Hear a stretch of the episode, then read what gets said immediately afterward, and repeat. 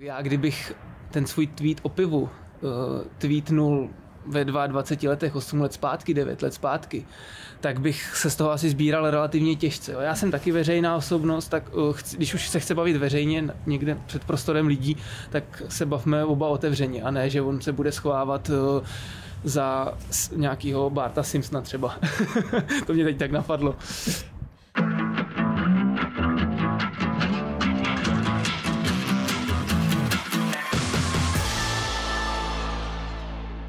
Spartanky a Spartani, vítám vás z naší domoviny, z Letné. A vítám vás u prvního dílu nové podcastové série z Tribuny. Tato podcastová série nebude ani tak o Spartě, jako o hostech, které si budeme na letenské tribuny zvát.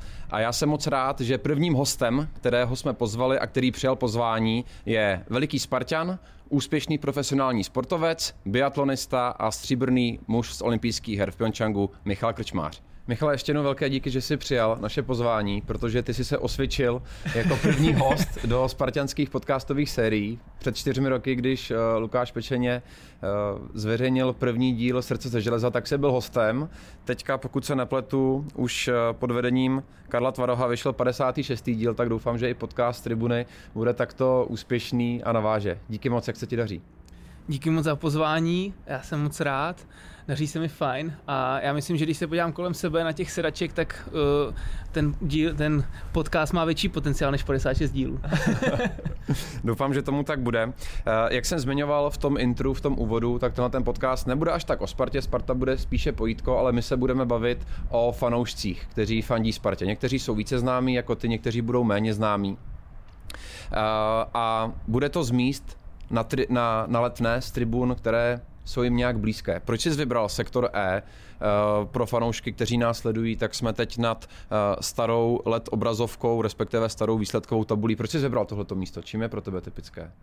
Uh, tak já nemám na Spartě úplně jedno to specifické místo, kam bych chodil furt, protože přece jenom moc těch zápasů nenavštívím, jak cestuju furt po světě, ale tady s tím místem se mi pojí to, když uh, dával góly David Lafata na Spartě ještě a vždycky uh, líbal vlastně ten svůj prsteníček s tím prstenem a směřoval k divákům, tak, tak nějak jsem si to zafixoval a vzpomněl jsem si na tohle místo, ale jinak já víceméně tak nějak pendluju po celém stadionu a kde je místo, tak tam zrovna jdu a koukám na na fotbal. Tak aspoň potom budeš mít z čeho vybírat, až třeba ukončíš tu profesionální kariéru, ať je ještě dlouhá a zakoupíš si první permici eh, na Spartu. Jak jsme zmiňovali, bude to primárně o těch hostech, o jejich povolání, jejich koníčcích. Ty jsi profesionální sportovec. Um, a nedávno se i trošku, nechci říct vymezoval, ale poskládal si na Twitteru takovou otázku, která by měla definovat ten profesionální sport. Konkrétně eh, to byla záležitost, kdy Mick Van Buren říkal po úspěšném zápasu, půjdu to oslavit pár pivkama, ale o tom se bavit nechci. Chci hmm. se bavit o tom, jak ty vnímáš a definuješ profesionální sport a profesionálního sportovce. Tak eh, já bych začal asi u toho slova profesionalismus. Vlastně mě to vyzařuje, nebo mi to říká něco to, že člověk vlastně se snaží dělat něco, tak, jak nejlíp umí. Já neříkám, že profesionalismus je něco, co člověk neudělá chybu. To prostě nejde. Člověk chyby dělá ve všech povoláních, bohužel, prostě nejsme stroje, ale ten profesionalismus, profesionalismus mi vyzařuje to, že já když můžu něco udělat, tak uh, abych to udělal naplno a můžu se třeba souvisí to s něčím, že se musím omezit, tak to prostě udělám, protože to v tu chvíli ta daná situace vyžaduje.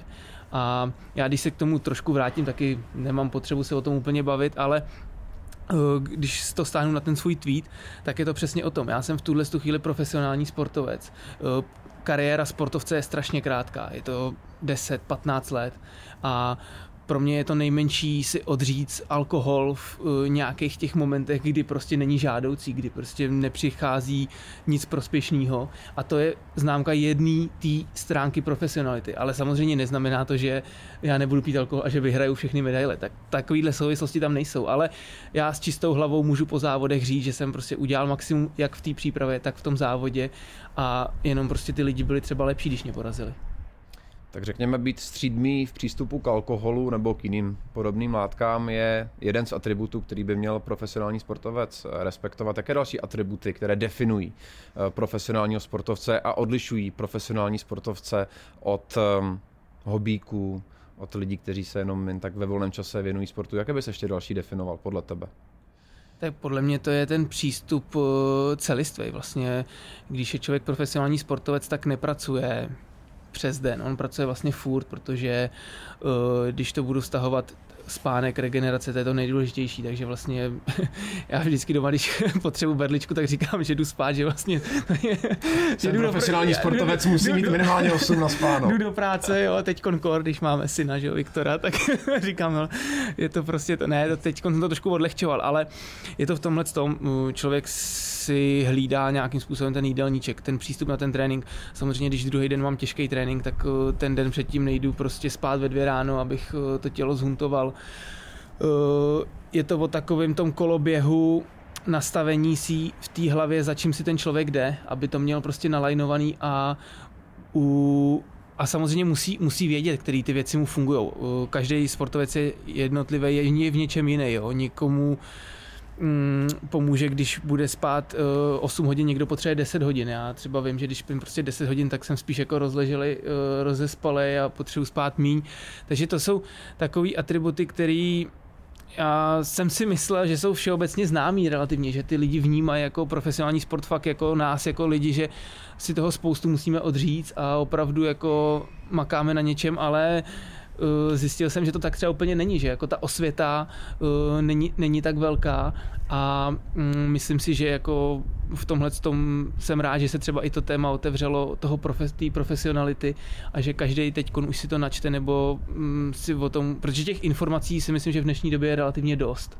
Samozřejmě je trošičku problém hledat v těch eh, kvalitních informacích, aby člověk nesklouznul k něčemu, co je třeba nepravda nebo tak protože i to se samozřejmě šíří, ale, ale ta vzdělanost eh, si myslím, že je dostupná, je to jenom o nás, jak moc k ní chceme přistoupit a pak ji aplikovat do toho sportu. Ta asi důležitá věc, těch zdrojů je moc, možná až moc, až mm. příliš, aby člověk z nich vybral, ale uh, ty díky tomu, že jsi profi biatlonista, tak cestuješ uh, po celém světě. Uh, vnímáš to, že Češi, čeští fanoušci stále vnímají ten profesionální sport jinak než třeba v severských zemích, než v Americe, kde přece jenom definice toho profesionálního sportu a status profesionálního sportovce je možná něco jiného než tady u nás. Eh, jaké země nebo jaký konkrétní sportovci ovlivnili ten tvůj pohled na to, kdo je profesionální sportovec a co a jak se podle toho má chovat? Tak eh, u mě, u mě největším faktorem, když to vezmu, když to vztáhnu na cizinu, tak byl Ole Einar Bendalen, vlastně norský závodník biatlonový. A já když jsem ho začal výdat na závodech a viděl jsem opravdu, uh, z něj vyzařovalo to, že on má každý pohyb promyšlený. On vlastně každou věc, kterou dělal, tak eh, když člověk na ní zapřemýšlel a vyhodnocoval si ji, tak mu vlastně dávala smysl. Teď, abych to přiblížil, tak třeba když eh, se rozsvičujeme před závodem v tom koridoru, než vystartujeme na závod, tak eh, jsem sledoval, co on vlastně dělá, jak rozcvičuje to své tělo. A když pak to zpětně stáhnu na to, co by ten člověk měl dělat, tak on opravdu věděl, co má. A už i tohle to bylo důležité. Pak samozřejmě věděl, na tom tréninku například on si střílel do menších terčů, zužoval si terče, aby prostě měl nějakou rezervu pro ten závod a hledal takovýhle ty malinký detaily. Samozřejmě sport je o tom o, o, o základu. Člověk bez nějakého základu, bez toho hmatatelného podkladu neuspěje. Ale potom, když už ten základ získá, tak musí musí pracovat na těch detailech, musí se snažit získávat uh, je a umět, umět je vyhodnotit, které jsou potřebné, které nejsou. A v, u něj mě přišlo, že on přesně ví, co jako chce, co od toho sportu žádá a čím k tomu dojde. Jo. Takže to byl takový pro mě asi největší vzor v tomhle tom, uh, čemu bych se chtěl přizpůsobovat a pak musím samozřejmě zmínit i Ondru Moravce, ačkoliv to není cizinec, tak trošku odbočím od otázky, ale on byl v tomhle tom taky. On přesně věděl, co pro to potřebuje, eh, kdo, co v danou chvíli musí obětovat a věděl, že ta sportovní kariéra není tak dlouhá, že pak se k tomu může vrátit a to si myslím, že eh, u nás není tolik asi vnímaný. No. Uh-huh ty už je asi z té generace, kdy se ten profesionalismus projevuje nejenom v rámci toho výkonu a té preciznosti na trati, ale kdy se očekává od profíka to, že bude umět vystupovat, komunikovat, spravovat si svoje kanály. Jak se z tohle to učil? Protože ty jsi přece jenom z té generace, která do toho tak trochu byla vhozena. Mm. A de facto ta generace sportovců, která už nutně nepotřebuje média, protože sami jsou médii. Eh, kde jsi hledal inspiraci a kdo tě naučil být profíkem i mimo ten závodní okruh. Tohle je docela taková těžká otázka, nebo jako uh, snažím se teď najít v rychlosti tu odpověď, ale... Jestli třeba v rámci biatlonové federace, která vnímám, Určitě. že je poměrně progresivní, olympijský tým taky dělá nějaké aktivity, anebo to bylo zkrátka na vás a ty se zdíval, kdo jak komunikuje, protože z mýho pohledu i tohle to definuje profesionální sportovce, protože, co si budeme povídat, je částečně i influencer ten, který ovlivňuje a který je schopen vys Lukáš Krpálek, vys fotbalisté nalákat stovky tisíce dětí k tomu sportu. Jo, mě jako v tomhle tom kontextu napadá jedna situace, jeden, eh, co mě jako naučila přemýšlet o těch sociálních sítích a o tom vystupování, aby se člověk choval jako ten profík, protože eh, a to je, když mě mm, Kuba Štáfek oslovil eh, s tím, abych hrál vlastně v seriálu Vyšehrad ano. roli nebo nějakým způsobem, abych se toho zúčastnil, tak já jsem to komunikoval samozřejmě se svazem biatlonu, prostě jsme se o tom bavili a, a samozřejmě přišly na snadnu ty, ty věci okolo toho, že dobrý, ty se toho budeš zúčastnit, ale už prostě to nevymažeš. Ty už budeš součástí toho vlastně, když to řeknu, pro mě seriál Vyšehrad je jako nastíní špatného prostředí absolutní opak profesionality. Aha, aha. a ty se vlastně budeš toho zúčastnit. Jo? Takže já jsem to takhle Kubovi jako vysvětloval, že prostě z tohohle hlediska se mi do toho úplně nechce, že mi jako takovýmhle způsobem vystupování, jako, že se mi, mně se to líbí, jako já se zasněju, kouknu se na to, viděl jsem to nespočetněkrát a budu si to vždycky pouštět rád, jako je to obrovská sranda ale mm, já jsem mu to vysvětloval, tak on pak přišel s tím, že bych hrál kladěse, že bych hrál jako naopak nějakou roli toho jako pozitivního člověka, že bych jako tam udělal kontrast tomu. Ale tam v tu chvíli už uh, mi to přišlo takový jako lámaný, že už by to asi zbytečně narušovalo a zase jako uh, Uh, já nejsem žádný Mirek Dušín, jo, ačkoliv to může teď vyznívat po tom tweetu, teď po tom, co se tady spolu bavíme, tak určitě... Minimálně ne... v českém sportovním mediálním prostředí no, se z tebe stal Mirek Dušín. Jo, takže možná jo, ale určitě jako nejsem, určitě taky dělám chyby a mm, nějaký přešlapy za sebou určitě taky mám, když jako nejsou třeba tolik vidět. Takže to je přesně to, kdy já jsem si v tu chvíli uvědomil, že i já jako sportovec uh, udávám jako nějaký trend, nebo někdo mě sleduje a ty věci může opakovat, nebo se s nima řídit, nebo je může brát jako svůj vzor. A vlastně jsem si to propojil s tím, že já, vlastně taky dělám ty věci, co dělal ten Bendalen, nebo když teď vzpomenu Rogera Federera, jak on prostě vystupuje. Pro mě to je persona člověk a kdybych aspoň z pár procent uh, mohl říct, že vlastně to jeho gentlemanství bude vyzařovat i země, jo, když to řeknu na těch jak člověk komunikuje, jak se vyjadřuje, jak se baví, tak já budu nadšený, spokojený, protože on opravdu v tomhle tom vynikal a myslím si, že to je jedna další část uh, toho sportovce, že to není jenom o tom, jaký má úspěchy, ale jaký je člověk, jak vystupuje, jak se projevuje na veřejnost.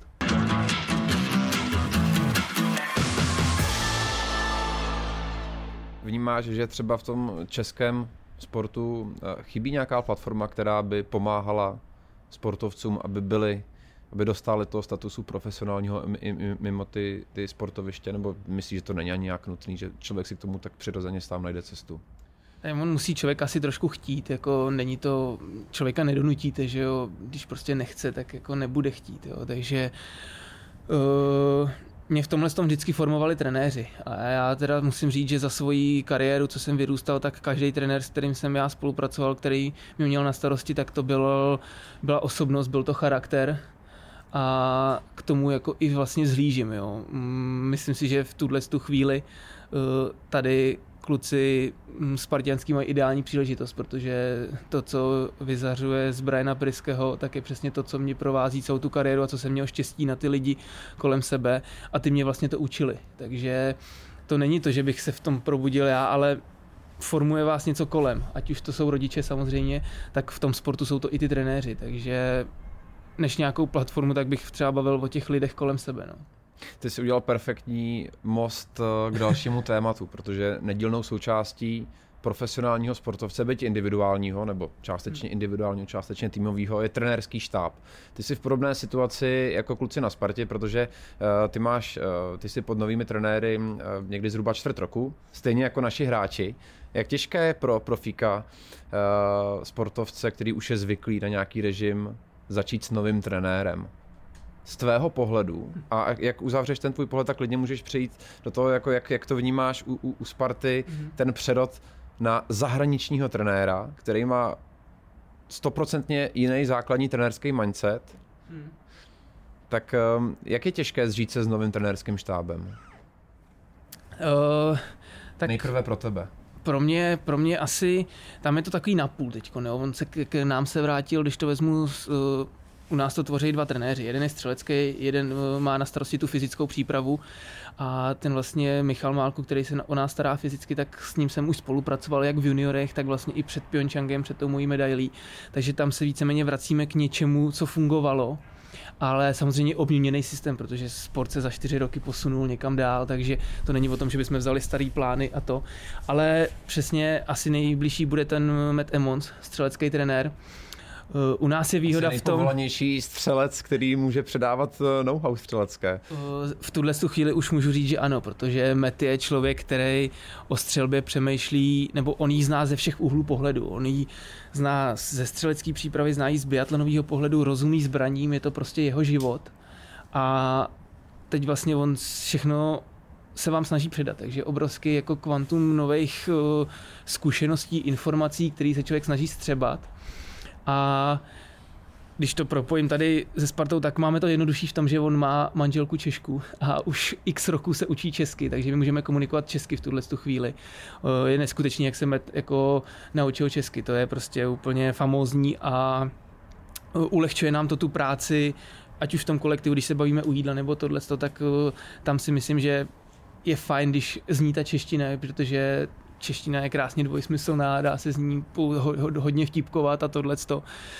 Takže, mm, ale přivyknout si na ty nové věci, Uh, oni vždycky ty nové věci relativně rychle fungují, mně přijde, uh, který jsou, ale během krátké doby vyprchá takový to prvotní opojení a pak se vlastně až po nějakém čase projeví ta změna. Jo, což uh, Někdy se to v českém prostředí používá, že se vymění trenéra, najednou se, že ho vyhraje, ale to je krátkodobě, prostě za mě to je řešení na měsíc. A uh, ne vždycky si myslím, že je jednoduchý přivyknout tomu novému systému, zvlášť když člověk je něco, teď narážím na sebe, protože já jsem byl relativně spokojený s tím, kdo mě trénoval, jaký jsme měli realizační tým, tohleto, a nebyl jsem úplně nakloněn té změně, že bych ji chtěl. Ale prostě přišla, na svazu se tak rozhodli a v tuhle chvíli to hodnotím jako pozitivně, protože opravdu získám nové informace, všechno a jsem za to rád.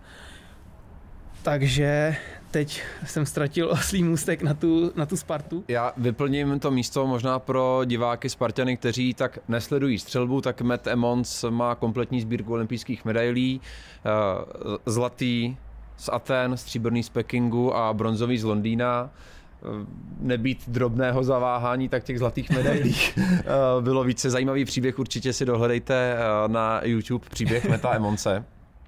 Takže ani ta spolupráce eh, s trenérem cizincem tím, že mluví česky, pro tebe není žádná zásadní změna. Eh, je tam v té mentalitě. Jo. Zase se vrátím k tomu, určitě z něj vlastně mety Američan a je vidět, že ta jeho mentalita je jiná než u nás v Česku. Jo. On je prostě takový usměvavý, všechno vidí pozitivně, jo, on není moc negativní člověk, na všem hledá ty pozitiva a říká prostě jdeme tou cestou, jakoby, když to řeknu, dost chválí, dost jako posouvá do, do pozitivna ty věci, což já na to nejsem úplně zvyklý, já mám radši jako takový to, když jako něco je špatně, tak si to fakt jako řekneme a, a... A to je ta česká trenerská škola, která je spíš jako ráznější, než řekněme nastavená víc rozvíjet ten mindfulness a, a tyhle Přesně tak, přesně tak. Asi, asi ano, protože uh, na jednu stranu je to fajn chválit, ale mně přijde, že pak uh, strašně rychle ne každý si umí vyhodnotit ty chyby, jakože na ně se rychle zapomíná, ale přitom jako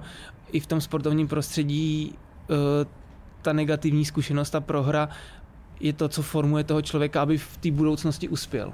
Jo, když vlastně budete jenom vyhrávat a pak najednou prohrajete, prohrajete, tak s tím člověk jako nebude umět pracovat. Nebude s tím umět pracovat, nebude vědět, jak s tím naložit a ty prohry ho pak právě posouvají. Ale nesmí být moc, nesmí jich být moc, jo.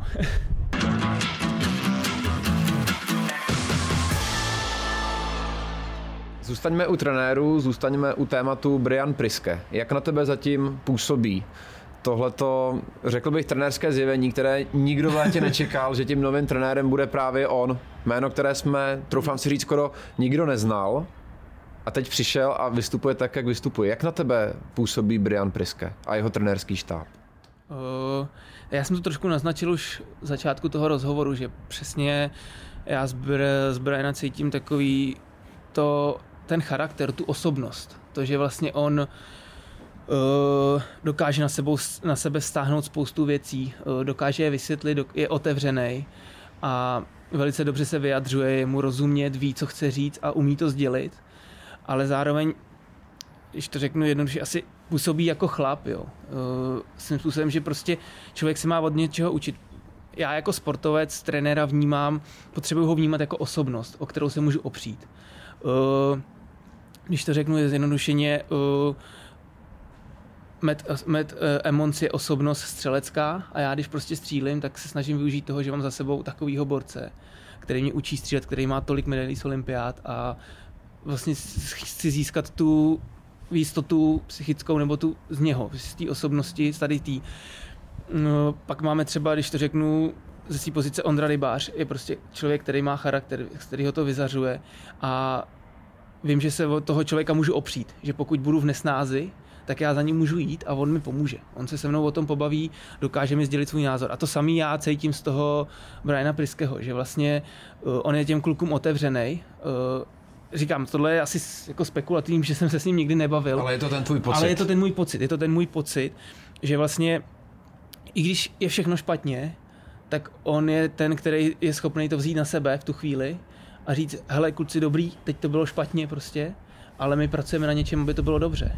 A v tu chvíli si ty kluci můžou jako trošičku odpočinout nebo ulevit sami sobě a vědí, že mají za sebou nějakého toho borce, který uh, má tu sílu vnitřní a dokáže, dokáže je podržet. Ty jsi zmínil důležité slovo, psychika psycholog ve spojení s trenéry. Eh, máte v týmu biatlonovém speciální osobu, která by se starala o vaši psychohygienu a, a tu mentální kondici? A nebo to je na těch trenérech a nemáte konkrétního profika, který by se staral jen a jenom o to?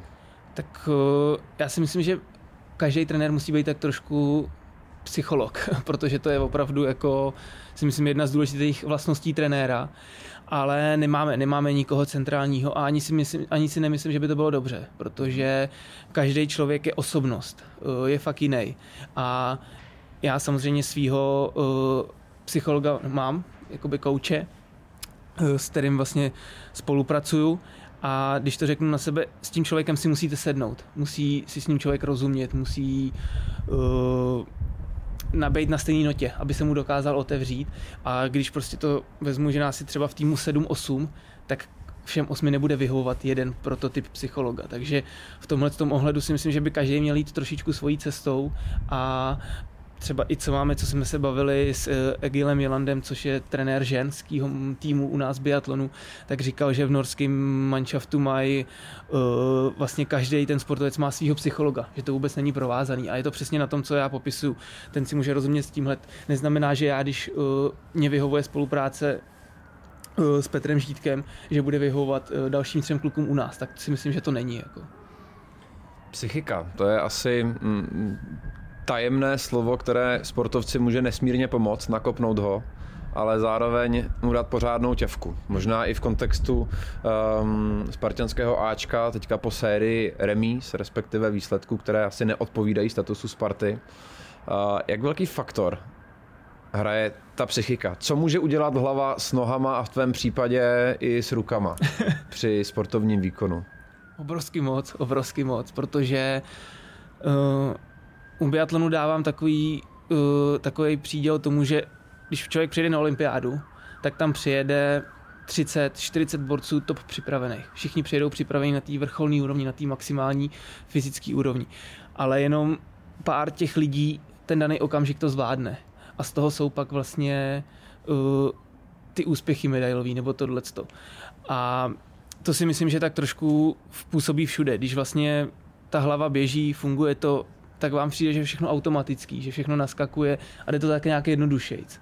Ale není vůbec jednoduchý se do takového stavu dostat. A kor, když už jako A to, to, nějakou zajímá, dobu jak, je, jak, trvá. je, jak je těžký to překlopit, když už třeba je nějaká série, kdy se nedaří delší dobu a víš, že to je v té hlavě a víš, že stačí jenom to, to málo, aby, aby se z té smůly stalo štěstí.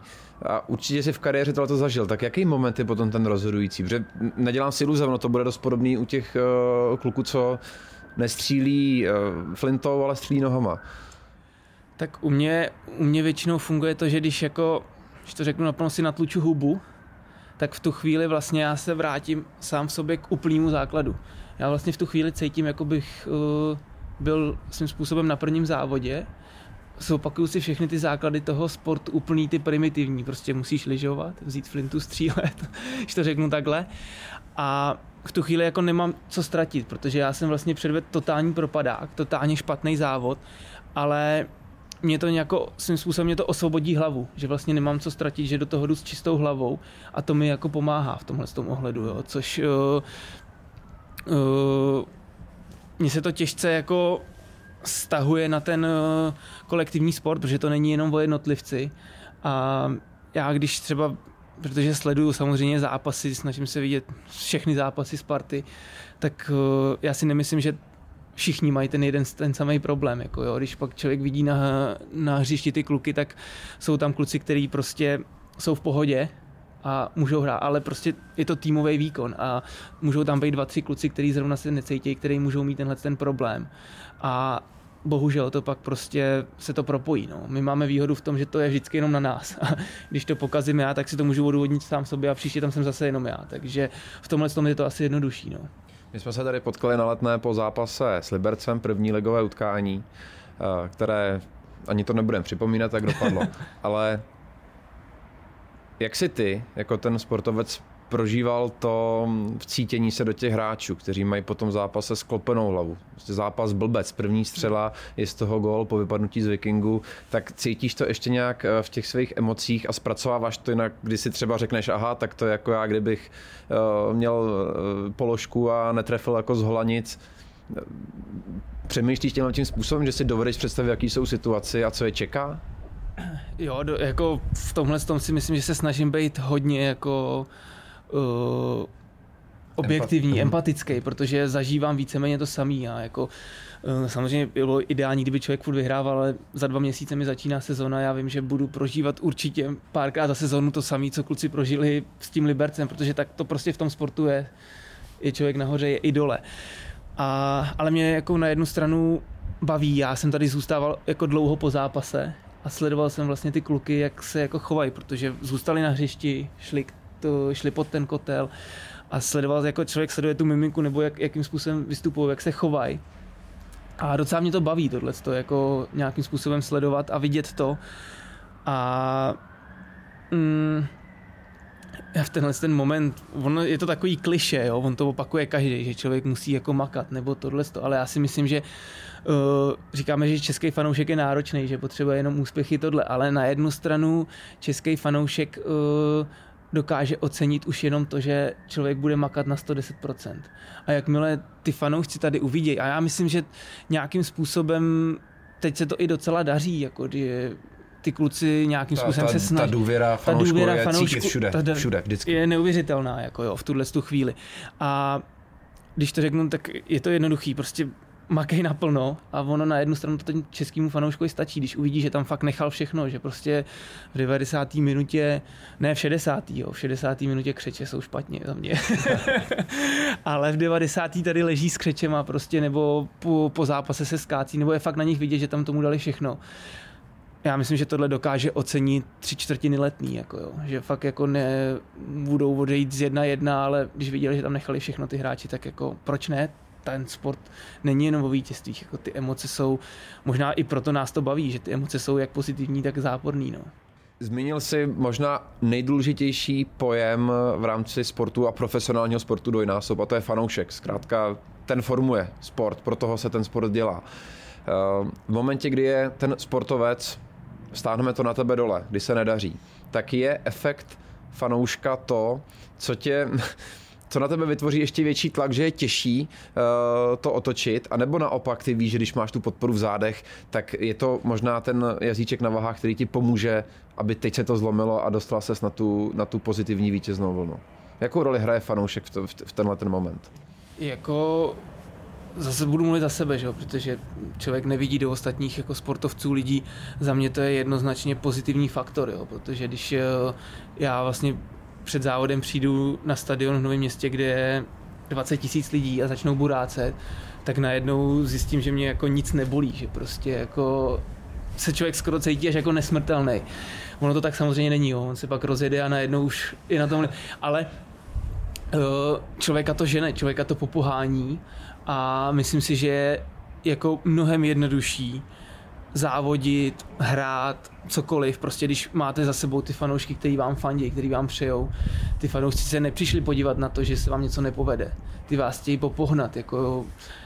Já si myslím, že jsou krásné situace, kolikrát na Spartě to tady zažijem, tady prostě stačí jeden i s tím Libercem ve finále, se k tomu zápasu vrátím. Tam stačil povedený moment břevna a od té doby najednou prostě 20, 25 minut ty kluci, protože to vstáhlo ten stadion, začal buráce a najednou ty kluci takhle táhli a mohli klidně vyhrát 3-4-2, jako jo, kdyby to tam prostě napadalo.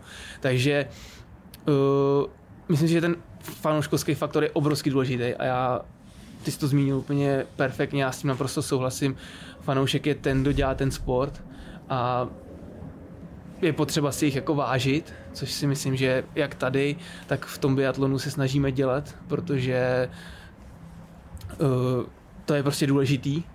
A já myslím, že nás ženou, že ty fanoušci jako popohání, že, že je nesmysl, aby člověk měl strach z něčeho, že uh, bude si mu to vyčítaný nebo tohle, tak si myslím, že to není, nebo jako u sebe to tak určitě nevnímá, mě to pomáhá. Ale někdy ty výčitky fanoušků přijdou, zejména v českém biatlonu taky. Měli jste jo. neuvěřitelně úspěšné sezóny. Uh, ty, když jsi, když jsi vystřílel a uběhal to stříbro, tak mm. taky ty očekávání byl velký. Mm-hmm. Jak je těžký kor pro tebe, když jsi i relativně otevřený na sociálních sítích a nepochybuju, že tam někdy přijde něco poměrně štiplavého, se zžít s tou kritikou fanoušků, těch, pro který ten sport děláš? Jak je to pro tebe osobně těžký? Zase mu za sebe. Sociální prostor je obrovsky nebezpečný. A uh, já kdybych ten svůj tweet o pivu uh, tweetnul ve 22 letech, 8 let zpátky, 9 let zpátky, tak bych se z toho asi sbíral relativně těžce, protože v 22 jsem žil takový svět, že jsem se všem chtěl jako zavděčit, pro všechny jsem chtěl fungovat jako, že to myslím dobře, že to prostě dělám fajn, jako tohleto ale přišlo spoustu negativních, urážlivých, jako všeho možného, to ani nemá smysl zmiňovat. Mm. A opravdu ten sociální prostor je nebezpečný. Ale já mám jednoduchou vedličku v tom, ono většinou, nebo já to tak mám, že z 95% ty profily ani nemají své jméno, nemají své fotky, nic. A když vám něco takového přijde, tak já tohle ani nevnímám, protože to je člověk, který absolutně on vystupuje veřejně, ale ve finále není veřejný. A já nemám problém se na veřejnosti bavit, ale chci se bavit s někým, kdo je veřejný taky. Jo, já jsem taky veřejná osobnost, tak uh, chci, když už se chce bavit veřejně někde před prostorem lidí, tak se bavme oba otevřeně a ne, že on se bude schovávat uh, za nějakého Barta Simpsona třeba. to mě teď tak napadlo.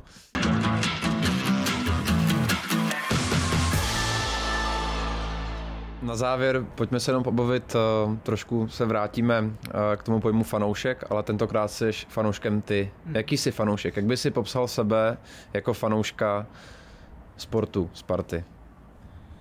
Tak eh, já jsem takovej zatím spíš jako, já jsem asi klidnější fanoušek, takový, který to spíš dusí jako v sobě nejsem ani nějaký vel, velice impulzivní, já spíš možná v tuhle tu chvíli furt uh, vnímám, vnímám to fanouškovství, že mi to, to zasahuje do toho mýho sportu, že furt přemýšlím, když se něco děje na tom hřišti, že jako nefandím, že nepodporu, ale spíš jako se vžívám do těch situací, jako si to připodobňuju se mnou. Jako kdyby si byl na no, hřišti. No, přesně v tak, situaci jo, jo, jo, jsem, jak bych to jako vnímal, že uh, jak jsem, to si, už jsem si kolikrát, no právě, že tak, že skoro nefandím, jako, že přijdu, jako koukám, samozřejmě, když pak jako se strhne, tak člověk jako začne budát se tohle, ale ale kolikrát mi přijde, říkám, ty, tak já jsem šel vlastně na fotbal a teď jsem jako nefandil vůbec. Jako, a, takže v tomhle tom jsem asi jako, jsem si říkal, že asi Unikátní budu, fanoušek. No, spíš jako, no, jako unikátní jako v blbým slova smyslu. ale že by to chtělo jít do kotle a tam se nechat trošku rozproudit, když to řeknu takhle asi. Ale uh, mě to fanouškovství nejen to, že mě baví jako Sparta, jako Sparta, prostě taková, že mě to baví, že tomu fandím, že to je prostě moje záležitost, tak uh, mě to i nahrazuje ty emoce mimo sezónu. Uh, já můžu říct, že mnohem víc ty zápasy prožívám uh, od jara do podzimu, kdy vlastně nemám tu svoji soutěžní sezónu, kdy mě to nahrazuje ty negativní, pozitivní emoce, všechno. Ale jakmile pak přijde zima, ty závody, tak já sleduju samozřejmě výsledky fotbaly, ale už vlastně zjišťuju, že během té zimy ty emoce mi tam úplně nemám. Mě v uvozovkách, jako když vidím ten výsledek, tak ho přijmu, řeknu si, ty mm-hmm.